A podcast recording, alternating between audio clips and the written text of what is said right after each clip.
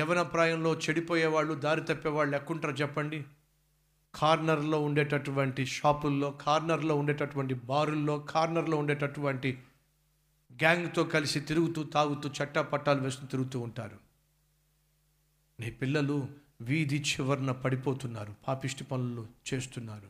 లేచి! ఉదయమునే లేచి నీళ్ళు కుమ్మరించున్నట్లు నీ హృదయాన్ని కుమ్మరించు. మోషే పిల్లలు కాదండి వాళ్ళు. అయినా మోషే వెళ్ళి దేవుని దగ్గర ప్రలాపించాడు. ఏమని తెలుసా?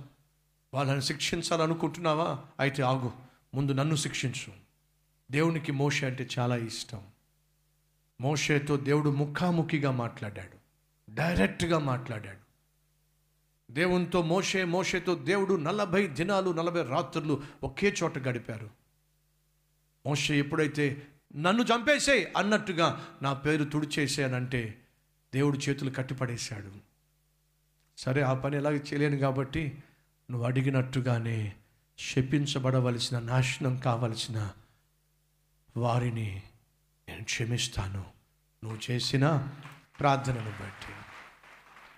ఈరోజు ఈ మాటలు వింటున్న సహోదరి సహోదరులు దేవుని శిక్షను ఉగ్రతను ఏరి కోరి తెచ్చుకుంటున్నటువంటి మన కుటుంబ సభ్యుల కోసం కన్నీళ్ళు కార్చి ప్రార్థించాల్సిన బాధ్యత మనకుంది. స్కాట్లాండ్ నశించిపోతున్నప్పుడు స్కాట్లాండ్ అనే దేశంలో ఉన్న ప్రజలు పాపముతో మునిగి తేలిపోతున్నప్పుడు జాన్ నాక్స్ అనేటటువంటి ఒక ఆత్మీయుడు లేచాడు. ఆత్మీయుడు లేచినాడు తెలుసా? స్కాట్లాండ్ని రక్షించు ప్రభా లేకపోతే నేను చచ్చిపోతాను అన్నాడు. ఏంటట? స్కాట్లాండ్ని రక్షించు లేని పక్షంలో నేను చచ్చిపోతాను. ఈరోజు చాలామంది చాలా కోరికలకు ప్రాణాలు పోగొట్టుకుంటున్నారు. ఇష్టమైన అబ్బాయితో పెళ్ళి కాకపోతే ప్రాణాలు కోల్పోతున్నారు. ఆశించిన ర్యాంకు రాకపోతే ప్రాణాలు కోల్పోతున్నారు. వీసా రాకపోతే ప్రాణాలు కోల్పోతున్నారు. ప్రాణాలు తీసేసుకుంటున్నారు. కానీ జాన్ నాక్స్ అందేడో తెలుసా? స్కాట్లాండ్ని రక్షించు. లేదా నేను చచ్చిపోతాను. ఎందుకని? అంతగా ఆ ప్రజల్ని ప్రేమించాడు. డేవిడ్ బ్రైనియాడ్ అనేటటువంటి ఒక అద్భుతమైనటువంటి మిషనరీ రెడ్ ఇండియన్స్ మధ్యకు వెళ్ళి వాళ్ళు నశించిపోతున్నప్పుడు ఏమని ప్రార్థన చేశాడో తెలుసా? దేవా యెహోవా వాళ్ళనన్నా పరలోకానికి చేర్చు లేదా నన్నన్న నరకానికి పంపించు. అంతేగాని వాళ్ళు నశించుకోవడానికి వీల్లేదు. అంటే అర్థం ఏమిటి ఒకవేళ నేను నరకానికి వెళ్ళాల్సి వస్తే వెళ్తాను కానీ వీళ్ళు మాత్రం నరకానికి వెళ్ళడానికి వీల్లేదు. ఆ ప్రార్థన ఆలకించిన దేవుడు మీకు విషయం తెలుసా? తాను రెడ్డి ఇండియన్స్ మధ్యకు వెళ్ళినప్పుడు ఒక్కడు ఆత్మీయుడు కాదు.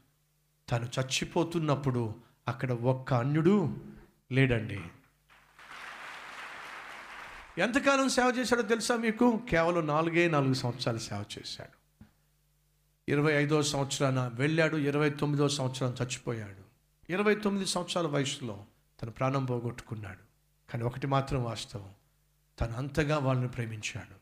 డేవిడ్ బ్రానియాడ్ యొక్క జీవిత చరిత్ర చదివినప్పుడే నా జీవితంలో తీర్మానం తీసుకున్నాను. బ్రతికితే ఇలాంటి సేవ చేసేవాడిగా బ్రతకాలి. నశించిపోతున్న ఆత్మల పట్ల భారం కలిగి జీవించాలి అని నా జీవితాన్ని సంపూర్ణంగా నేను నా ప్రభువుకు సేవ చేయడానికి అంకితం చేయడానికి పునరంకితం చేయడానికి ప్రధాన కారణం తెలుసా? డేవిడ్ బ్రైన్యార్డ్. ఫ్రెండ్స్ మోషే దేవుని క్షమాపణ కోసం ప్రాధేయపడ్డాడు. మరి నీ సంగతి ఏమిటి?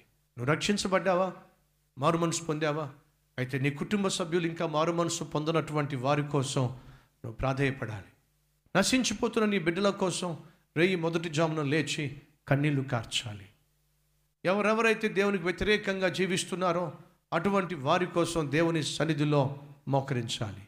ఆనాటి మోషే ప్రార్థన దేవుడు విన్నాడు కాబట్టి నశించిపోవలసిన ఇస్రాయేలీలు ఆనాడు నశించిపోకుండా కాపాడబడ్డారు. నువ్వు చేసే ప్రార్థనను బట్టి నువ్వు కార్చే కన్నీటిని బట్టి నశించిపోవలసిన నీ వారందరినీ కూడా నా ప్రభు రక్షించడానికి సిద్ధంగా ఉన్నాడు. అది నువ్వు నమ్ముతున్నట్లయితే ఈరోజు నాతో పాటు కలిసి ప్రార్థన చేస్తావా? లెటస్ ప్రే